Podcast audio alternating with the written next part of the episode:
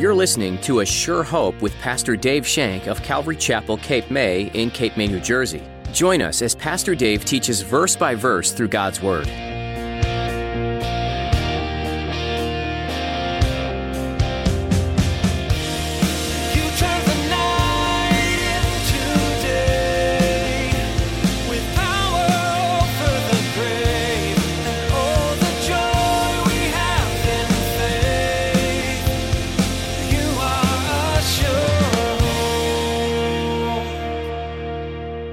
Traditions are hard to break.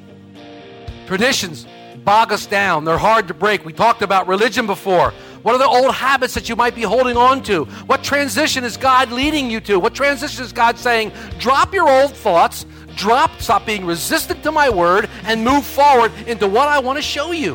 A glorious time. Is this transition causing you to doubt? That's okay. It's okay. Just be still, know that He is God, and allow the Holy Spirit to speak to your heart. As believers, when God calls us to a mission, we often resist His plans and continue to live our old lives. Pastor Dave tells you in today's message how you can stop resisting God's plan and make a change in your life. When you transition from your old life to the one that God wants for you, you will notice a change in your life. Now, here's Pastor Dave in the book of Acts, chapter 10, as he continues his message. When God's timing is perfect.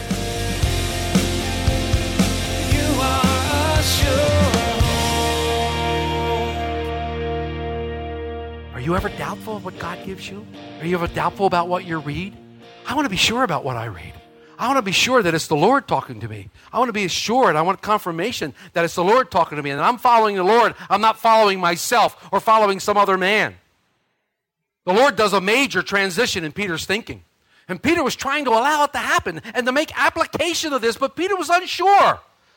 Wow, we should be encouraged by this. This should give us real cause for encouragement because we're not the only ones. Some of you called me, and I've talked to you on the phone, and you say, Man, I really have a trouble understanding God's word. Well, join the club. Sometimes His word is very difficult to understand, and we have to chew on it and meditate it. And let it deeply, richly grow in us, and deeply, richly be involved in us, and let the Holy Spirit speak to us about it. Peter is unsure. But you know what I like about God? God never gives us things all at once.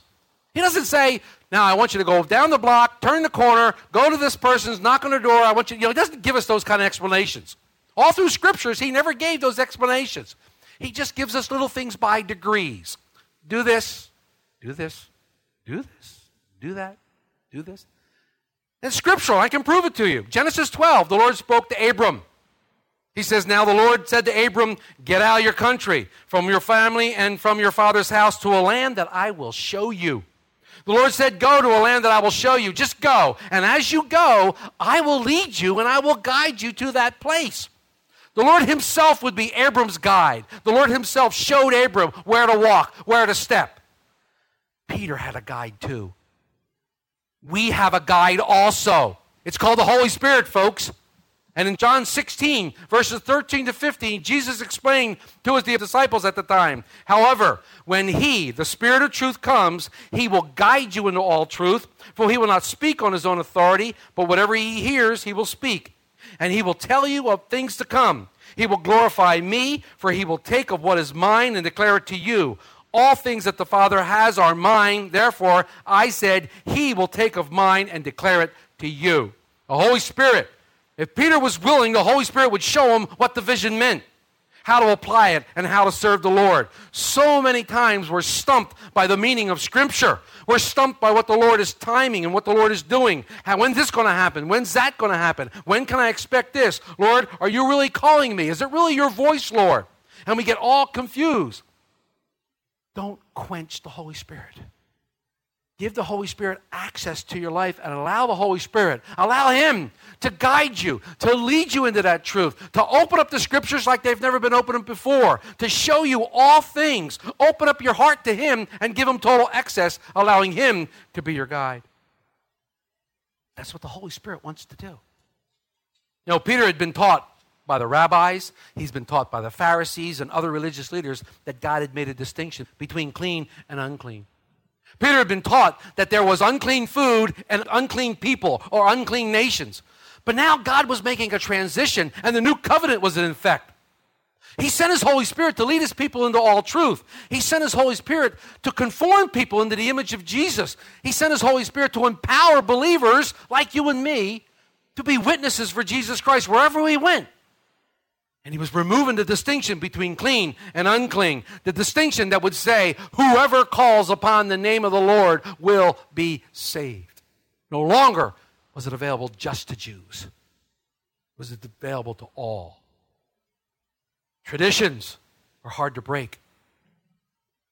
Traditions bog us down. They're hard to break. We talked about religion before. What are the old habits that you might be holding on to? What transition is God leading you to? What transition is God saying, drop your old thoughts, drop, stop being resistant to my word, and move forward into what I want to show you? A glorious time.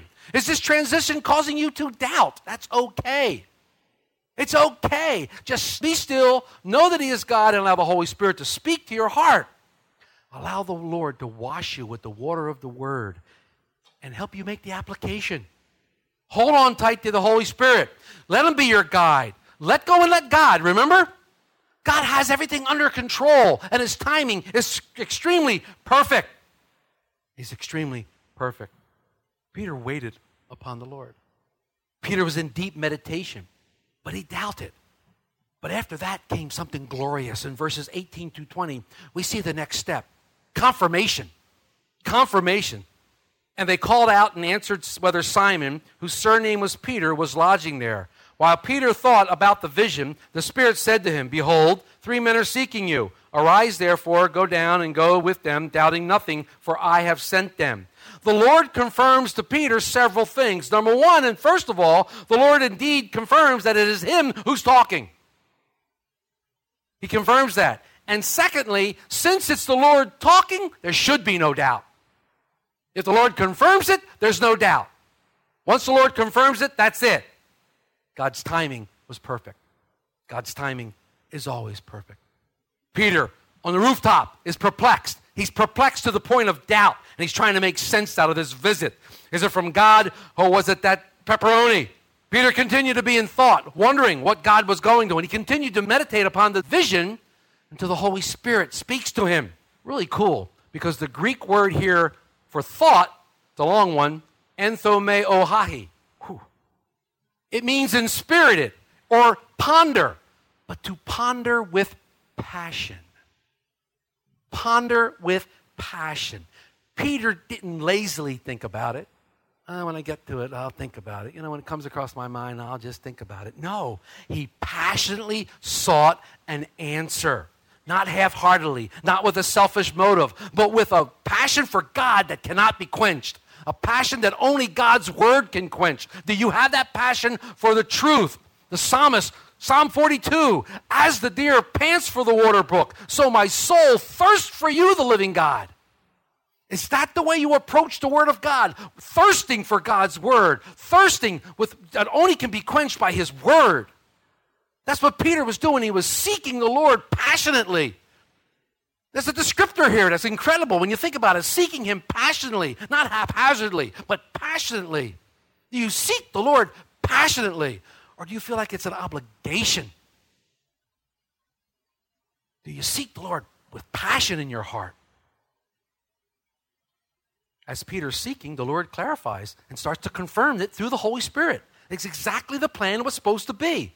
The Lord's going to show Peter all along the way. As Peter moves forward, the Lord is going to show them. And when we get to Acts 10, verse 39, Peter now has full understanding of the message. He has full understanding of the vision, and he says this in Acts 10, verse 39. Then Peter opened his mouth and said, In truth, I perceive that God shows no partiality, but in every nation, whoever fears him and works righteousness is accepted by him. Peter's got it. It's been confirmed. Peter now has it. And he immediately starts to preach the gospel message to Cornelius and Cornelius' household. The gospel message finally comes to the Gentiles. Then it comes in force. God's plan all along was now enacted. The world, through him, might be saved. The whole world. You see, God knows the service that he has called Peter to, and he's going to prepare Peter directly for that service. Likewise, God knows exactly the service that He has called each of you to. And God will prepare each of you for that service also.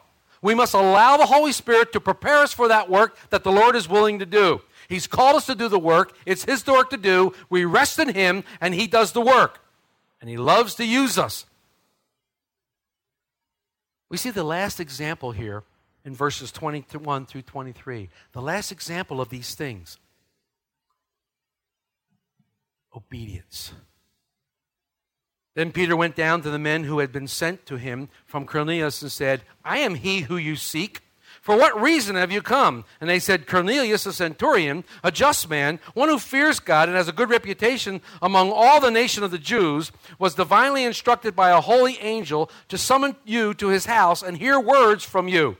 Then he invited them in and lodged them. On the next day, Peter went away with them, and some brethren from Joppa accompanied him. Peter saw the vision from the Lord. He heard the voice telling him to kill and eat, and not to call that which the Lord has cleansed as unclean.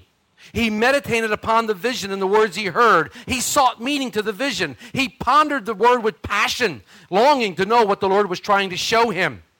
And although he doubted, he continued to ponder and meditate until he heard from the Lord. He would not move until he heard from the Lord. And although he doubted, he continued to ponder and seek. The Holy Spirit confirmed to Peter that men were coming and that he should go with them and seek with them and depart with them, and he should doubt nothing.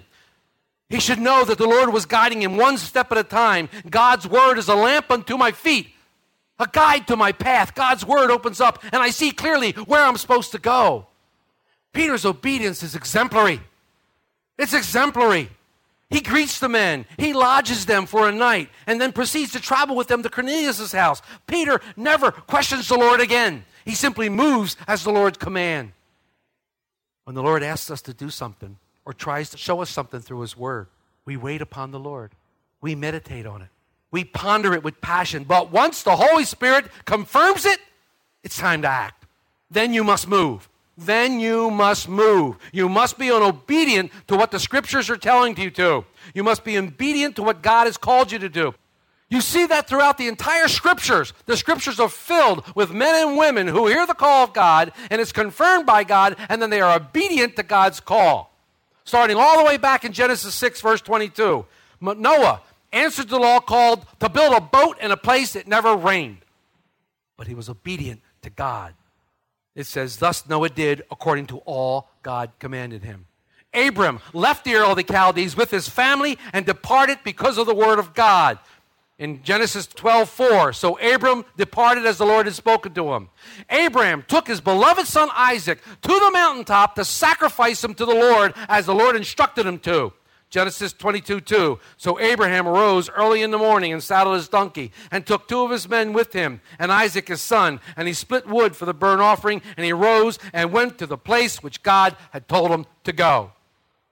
Joshua, Hezekiah, the Apostle Paul, all throughout scriptures, you see men, women being called of God. The confirmation is confirmed, and they walk out in obedience, knowing that God is leading them, God is guiding them. Nothing's changed. Nothing has changed. What is God calling you to do today? His timing is going to be perfect in your life. He's calling you to do something. He's preparing you to do something. He's preparing us collectively as a body, corporately. He's preparing this body for something. We need to be aware of it and look at it. That's why we meet on Sunday nights for prayer. We meet on Sunday night for prayer to determine where we're moving, where we're going, what we're what's happening in this church, to look at the needs of people, to pray for people. To pray for things that are so simple that you would think, why would we pray for that? When somebody wants to move an appointment from January to next week, and we think, well, well, let's pray about it. And then God does it. Because we prayed about it. There's no other reason why that would happen except that we prayed. You can't convince me otherwise.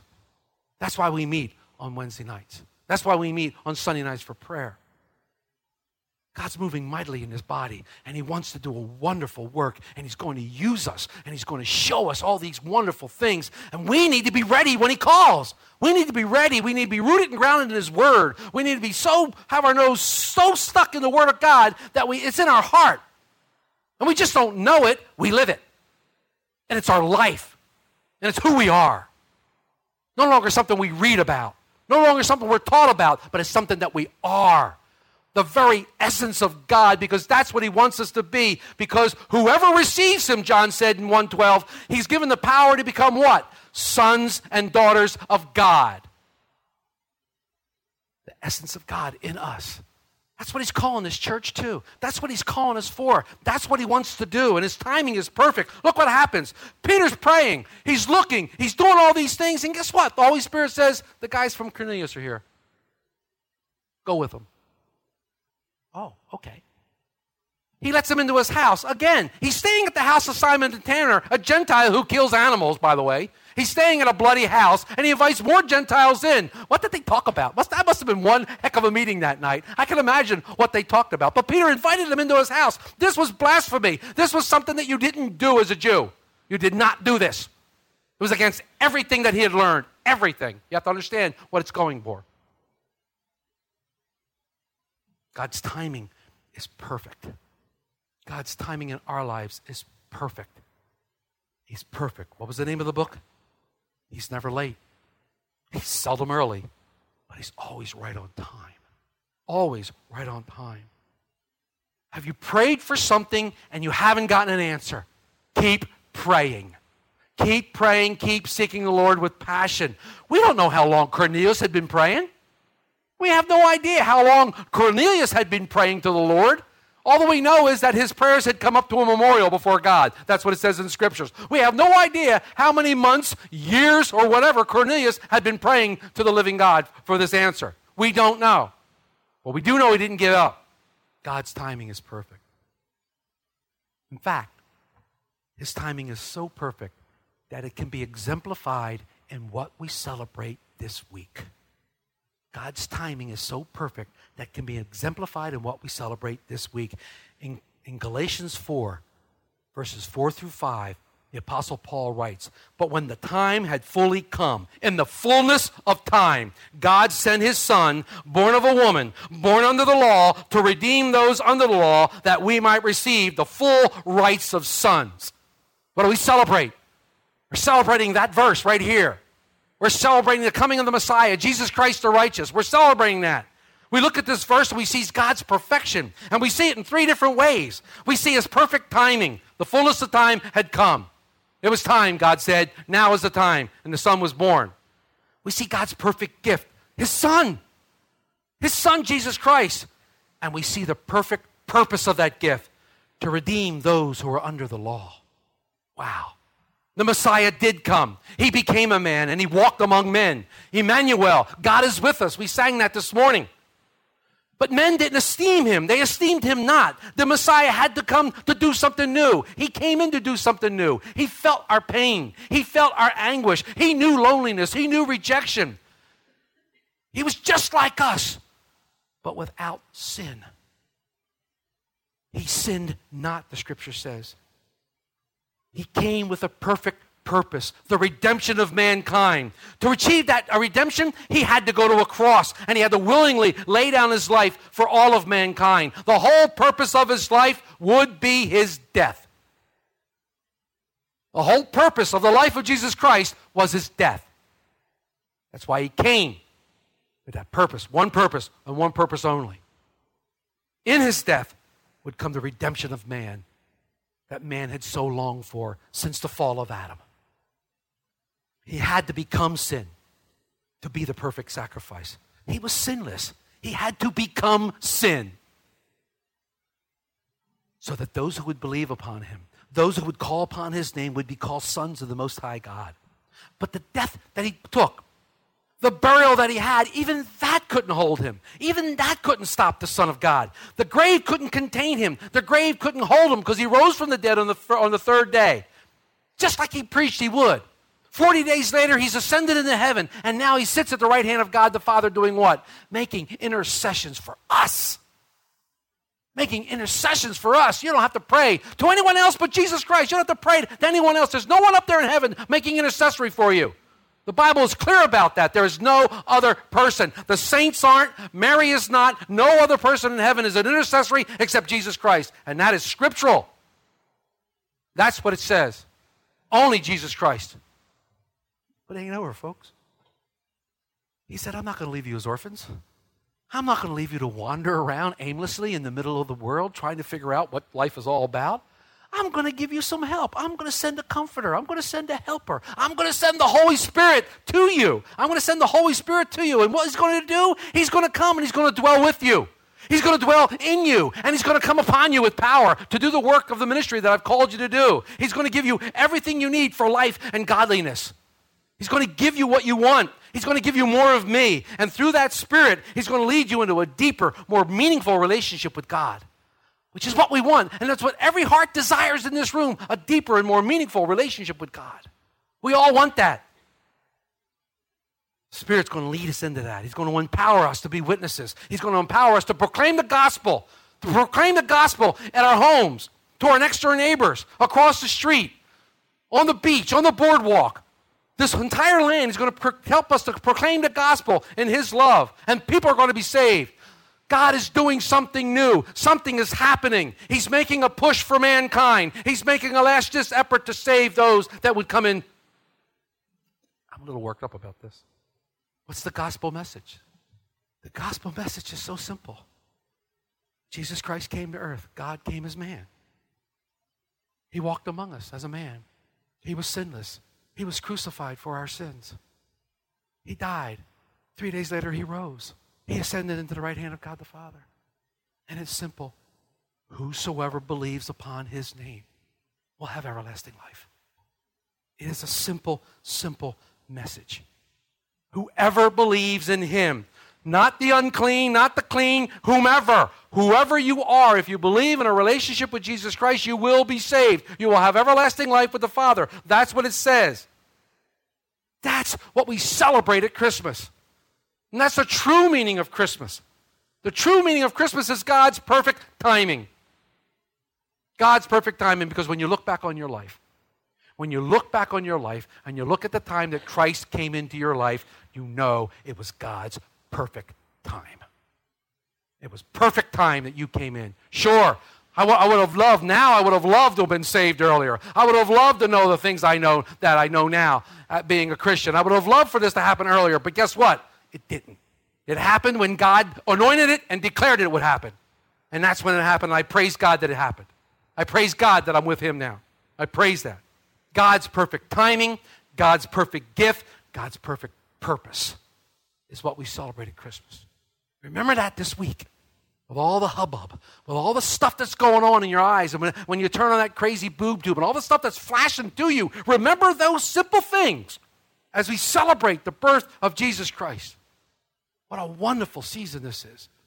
We should be joyous. We should be happy. Our, our hearts should be soaring as we celebrate this. We shouldn't be ashamed. We shouldn't be ashamed to say Merry Christmas. We shouldn't be ashamed to say that because we're Christians. I'm not ashamed of the gospel of Christ, for it's the power of God to salvation, Paul said. There's no shame in being a Christian. That's our goal. Perfect timing, perfect gift, perfect purpose. You are a sure hope. You've been listening to A Sure Hope with Pastor Dave. Pastor Dave has been making his way through the book of Acts, an exciting adventure into the beginnings of the Christian church.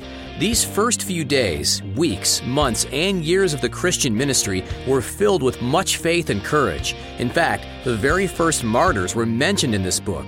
It was an interesting time in history for sure, and just like today, some people were eager to hear about Jesus, and others were looking to put those down who follow after him.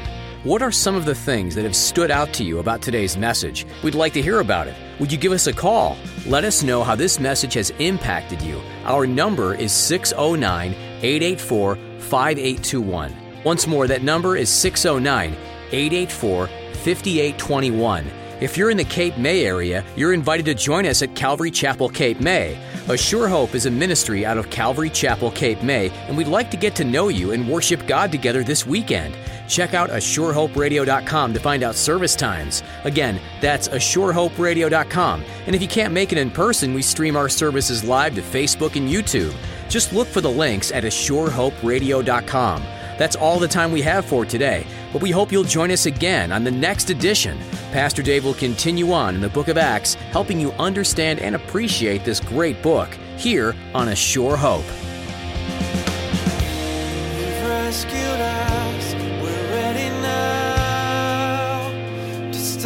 up on us.